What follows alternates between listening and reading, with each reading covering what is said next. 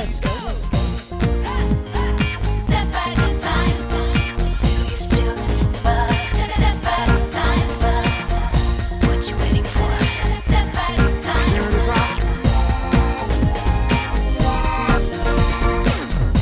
Bonjour à tous, vous écoutez Le Jour Pop, le podcast qui remonte le temps pour vous raconter le meilleur de la pop musique. Pendant une vingtaine de minutes, on va revenir ensemble sur les histoires de ces albums cultes et de ces tubes inoubliables portés par des figures marquantes de la pop musique.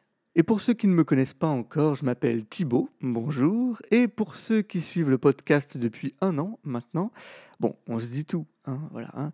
Et ben comme vous pouvez l'entendre, je zozote un peu, hein, oui, car je me suis fait poser un appareil dentaire pour avoir un sourire aussi brillant que toutes les pop stars évoquées dans cette émission. Et étant très perspicace, j'ai choisi pour cet épisode 16 de parler de Taylor Swift. Voilà. Star de la country qui en deux albums est devenue une star de la pop à l'échelle mondiale et probablement par la même occasion la personnalité la plus influente de l'industrie du disque de ces dernières années. Nous sommes le 10 novembre 2021 et nous allons retourner 7 ans en arrière, le 10 novembre 2014, le jour où Taylor Swift a fait de la pop. Step at a time. 10 novembre 2014, alors que son album 1989, 1989 en VO, est un carton, Taylor Swift sort le clip de son nouveau single, Blank Space.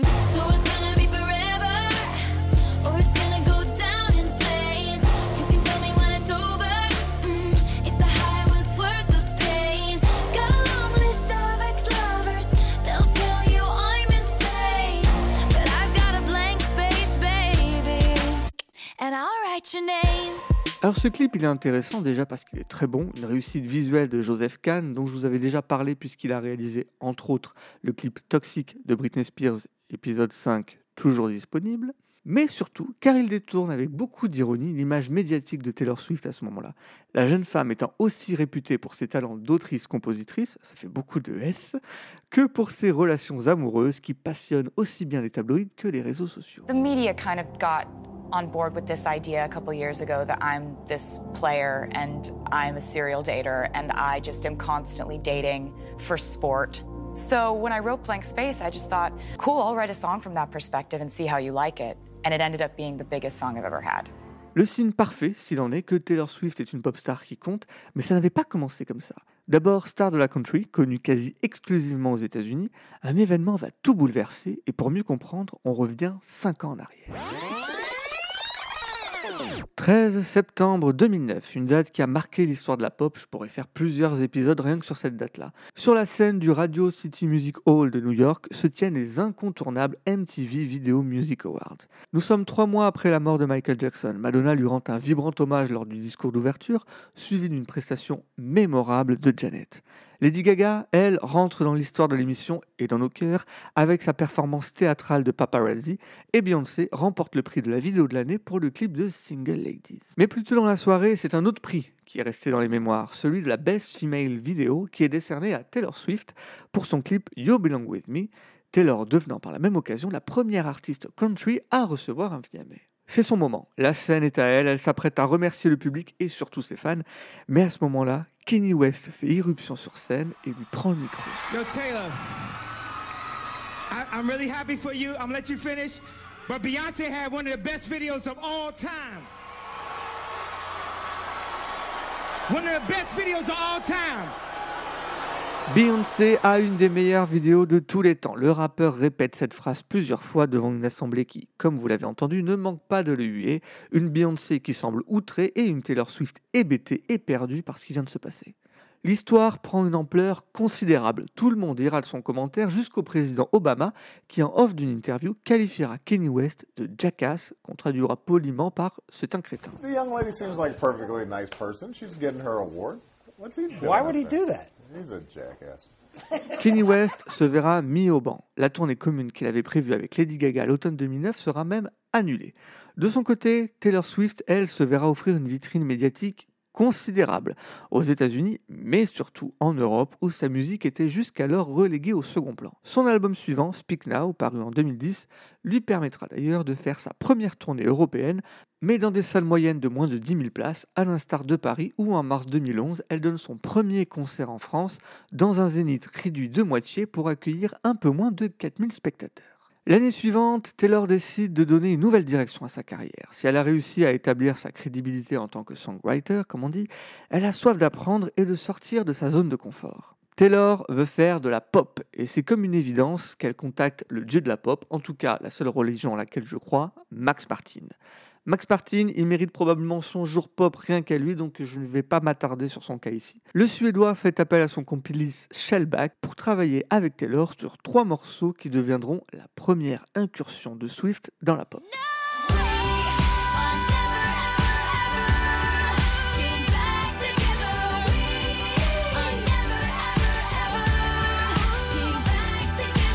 We Are Never Ever Getting Back Together, en plus d'être une excellente chanson, illustre musicalement à merveille la transition entre country et pop pour Taylor Swift. On a cette intro à la guitare acoustique très country qui immédiatement se renverse pour faire comprendre à l'auditeur qu'on va se diriger vers un nouvel univers.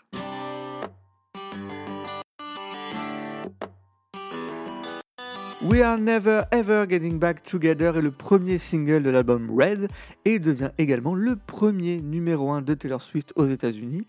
Paris réussi puisqu'il porte l'album Red vers un succès fou, 1,2 million d'exemplaires vendus en une semaine aux États-Unis. Et quand je parle de Paris, c'est que c'en était vraiment un. Pour des artistes country, aller vers la pop n'est pas quelque chose d'évident. La country music étant un genre très codé et s'en éloigner peut vous faire perdre une partie de votre public. Mais Taylor n'est pas la première à avoir franchi ses frontières. D'autres artistes country se sont risqués à la pop, et certaines avec un succès phénoménal. Comment ne pas citer l'incroyable Dolly Parton?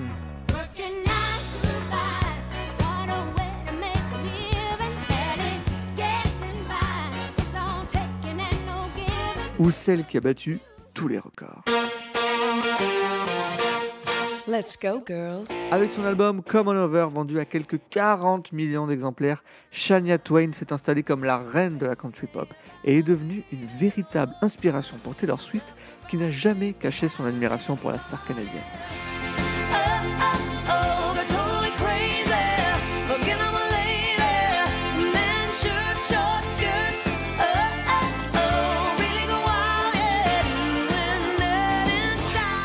En janvier 2014, l'album Red est dans les finalistes de l'album de l'année aux Grammy Awards, mais il perd face à Random Access Memories des Daft Punk. La chanteuse y croyait et ne cache pas sa déception. Elle dira plus tard Après la cérémonie, je suis tout de suite rentrée chez moi pour me rouler dans une couverture et manger un hamburger sur mon canapé. Mais Taylor a le goût du challenge et disons-le, de l'ambition. Sa première incursion dans la pop lui a donné envie d'en faire plus. Elle quitte alors Nashville pour s'installer à New York et préparer son cinquième album, et ça on va en parler tout de suite. First song on 1989 is a song called Welcome to New York. And I wanted to start the album with this song because New York has been an important landscape and location for the story of my life in the last couple of years. Um, the inspiration that I found in that city is kind of hard to describe and hard to compare to any other force of inspiration I've ever experienced in my life. It's like an electric city.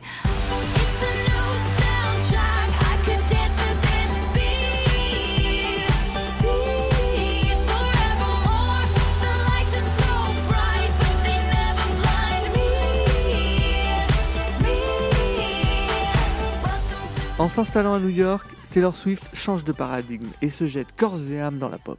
Pour ce premier titre qui ouvre l'album 1989, elle collabore avec Ryan Tedder, leader du groupe One Republic et à qui on doit une flopée de titres tels que Hello de Beyoncé, Bleeding Love de Leona Lewis ou Rumor Has It d'Adele.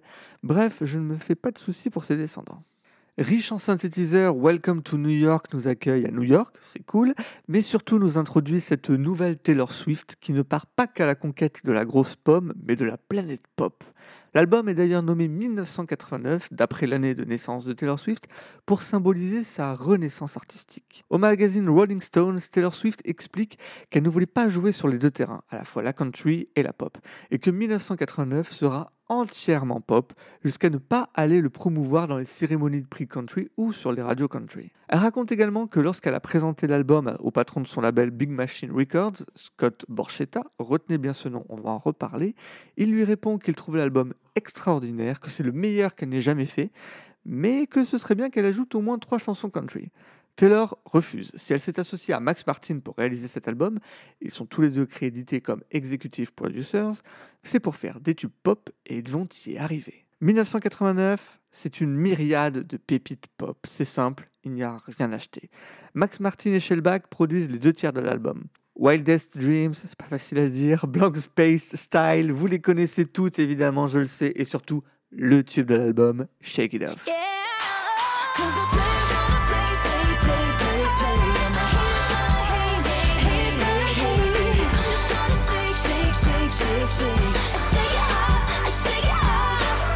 Parmi les collaborateurs de 1989, on retrouve également Jacques Antonoff, encore peu connu à l'époque, mais qui signera par la suite parmi les meilleures chansons de Taylor Swift et deviendra un de ses producteurs privilégiés. Et je dois vous le dire, j'adore Jack Antonoff, son travail avec Lord, avec Lana Del Rey et bien d'autres. Et mon amour pour Jack Antonoff, il a commencé avec cette chanson, Out of the Woods.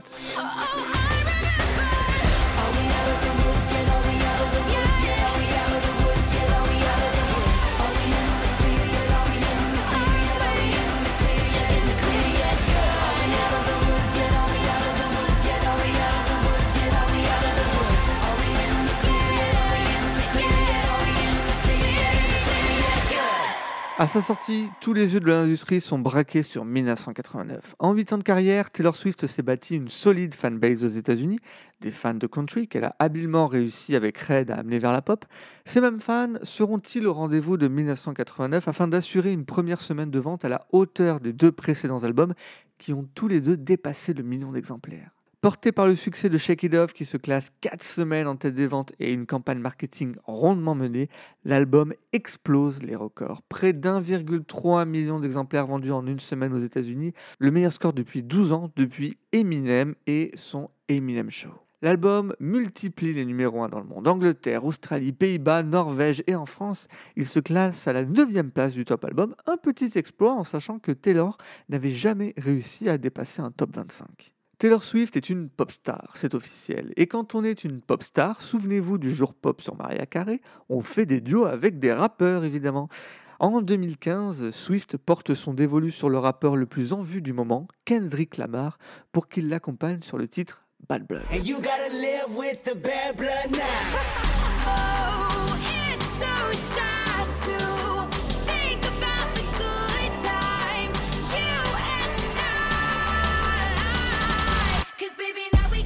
Et être une pop star signifie forcément, à un moment ou à un autre, faire polémique. Et oui, c'est le jeu. Et lorsque 1989 sort, Taylor explique qu'elle a écrit Bad Blood en référence à une autre chanteuse qu'elle refuse de nommer. Selon les dires de Taylor, cette chanteuse aurait fait quelque chose, je cite, d'horrible, tentant de saboter son Red Tour en débauchant des personnes engagées par elle-même. Taylor Swift a la dent dure, mais il faut rappeler qu'avec elle, le business passe avant tout. La chanteuse visée Katy Perry. Et la rivalité entre Taylor Swift et Katy Perry, elle va durer des années. Tout ça pour une histoire de danseurs. Trois danseurs, précisément de Katy Perry, embauchés en 2013 par Taylor Swift pour sa tournée mondiale et qui, au printemps 2014, sont retournés auprès de Katy Perry pour son Prismatic World Tour.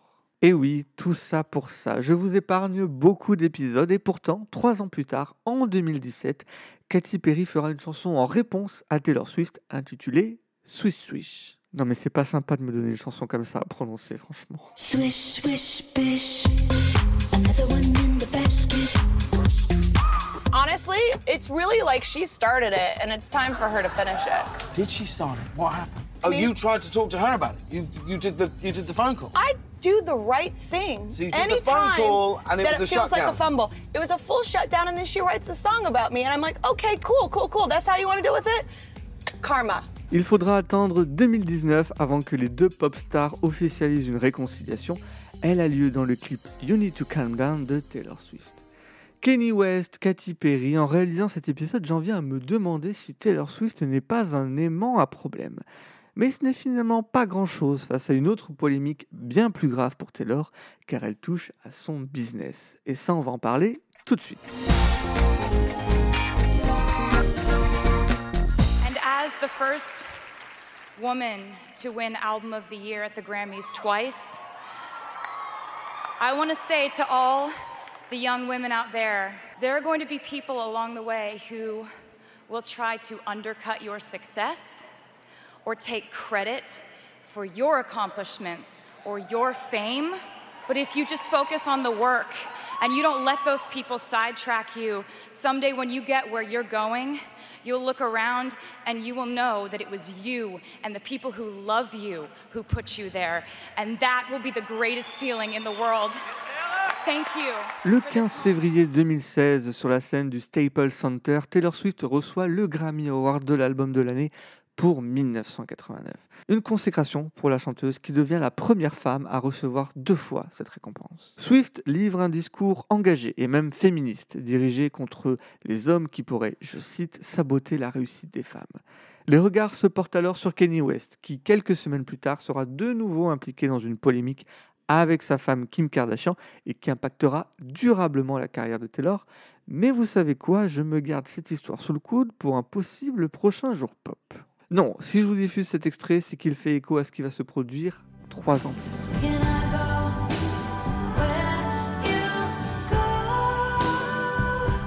En 2019, Taylor Swift sort son septième album, Lover, un disque une nouvelle fois résolument pop et qui marque un autre changement majeur dans sa carrière. Elle quitte son label historique Big Machine Records pour signer chez Republic Records, une filiale d'Universal Music. Un changement de label qui aura son importance puisque ce nouveau contrat garantit à Taylor Swift la propriété de ses masters là où ses six premiers albums appartiennent à Big Machine Records. Et là vous me dites, mais c'est quoi un master? Bon, prenons une chanson et disons que cette chanson c'est un plat de pâtes carbonara. hein. Pour faire la carbonara, vous avez besoin bah, de pâtes, d'œufs, de lardons, mais attention, un pas de crème surtout. hein. Ça, ce sont les ingrédients. Pour une chanson, les ingrédients, ce sont les instruments, une guitare, un piano, une batterie et une voix. Ça, c'est accessible à tout le monde et ça n'appartient à personne, sauf la voix. Mais bon, vous avez compris l'idée. Le mélange des ingrédients, c'est la recette. Pour une chanson, ce sont les partitions et les paroles. Ça, ça appartient aux créateurs, donc les auteurs et compositeurs. Le résultat, c'est un plat. Et le plat, il est unique, quand bien même vous le faites dix fois, car vous adorez les pâtes comme moi. Le master d'une chanson, c'est ça, c'est le résultat produit et enregistré qui appartient contractuellement et généralement à celui qui finance sa réalisation. Pour en revenir à Taylor Swift, je ne sais pas si elle adore les pâtes carbonara, même si elle a écrit toutes les chansons de ses six premiers albums, dont elle possède les droits d'auteur et les royalties associées, elle ne possède pas la propriété de ces chansons. Elle ne peut pas, si elle le souhaite, sortir des best-of ou des rééditions sans l'accord du propriétaire et, surtout, choisir elle-même les placements dans des séries, des films ou des pubs, ce qui rapporte beaucoup d'argent. Et parler de Taylor Swift en omettant de rappeler qu'elle est une femme d'affaires très avisée et même redoutable serait une erreur de ma part. Being at Billboard's Power event, tell me about your biggest power move from 2019. Our biggest power move is my new partner, Scooter Braun, with Ithaca. So we're having a great time and it's pretty powerful. Vous vous souvenez de Scott Borchetta dont je vous ai parlé juste avant? En juin 2019, quelques mois après le départ de Taylor Swift de sa maison disque, il décide de la vendre ainsi que tout le catalogue associé à Scooter Braun, homme d'affaires et manager entre autres d'Ariana Grande et Justin Bieber, pour un montant estimé à 300 millions de dollars. Et Taylor Swift voit rouge. Son catalogue, l'intégralité des chansons qui ont fait son succès, sont désormais la propriété d'un homme dont elle a subi l'intimidation incessante et manipulatrice depuis des années, comme elle l'écrivait dans une tribune publiée à la suite de l'annonce de la vente. Dans l'impossibilité de pouvoir racheter son catalogue, Taylor Swift prend la décision de réenregistrer ses six premiers albums. Why is this so important to you? Because I just think that I think that artists deserve to own their work. I just feel very passionately about that. Alors pour reprendre la métaphore des carbonara, elle prend les mêmes ingrédients, les mêmes recettes et elle crée de nouveaux plats. Un travail laborieux, il y a six albums à sortir et c'est forcément coûteux, mais qu'elle n'est pas la première à réaliser. En 2018, la chanteuse Jojo a elle aussi réenregistré ses deux premiers albums dont les droits étaient bloqués par Background Records, dont le gérant est l'oncle d'Alia, mais ça je vous en avais aussi déjà parlé dans le jour pop. Et Jojo, ben, vous vous en souvenez forcément, c'est le tube Leave, Get Out.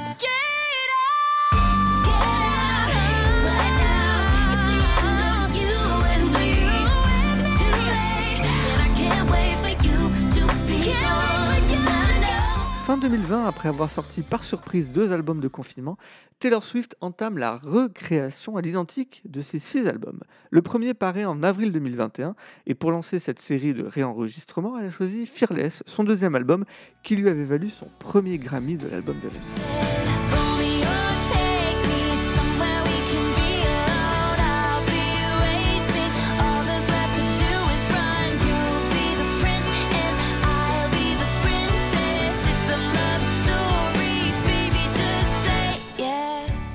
Taylor Swift ne fait jamais les choses à moitié. Elle se donne à fond et réussit avec cette réinterprétation à faire un album meilleur que l'original.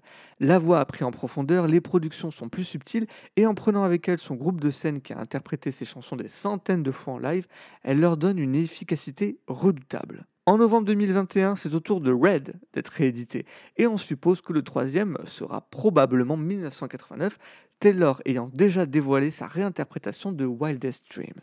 En réenregistrant ses albums et en prenant possession totale de son œuvre, un luxe que peu d'artistes peuvent s'offrir, Taylor Swift a dépassé ses rêves de star country qui se rêvait en pop star pour finalement devenir une des artistes les plus puissantes de l'industrie des années 2020.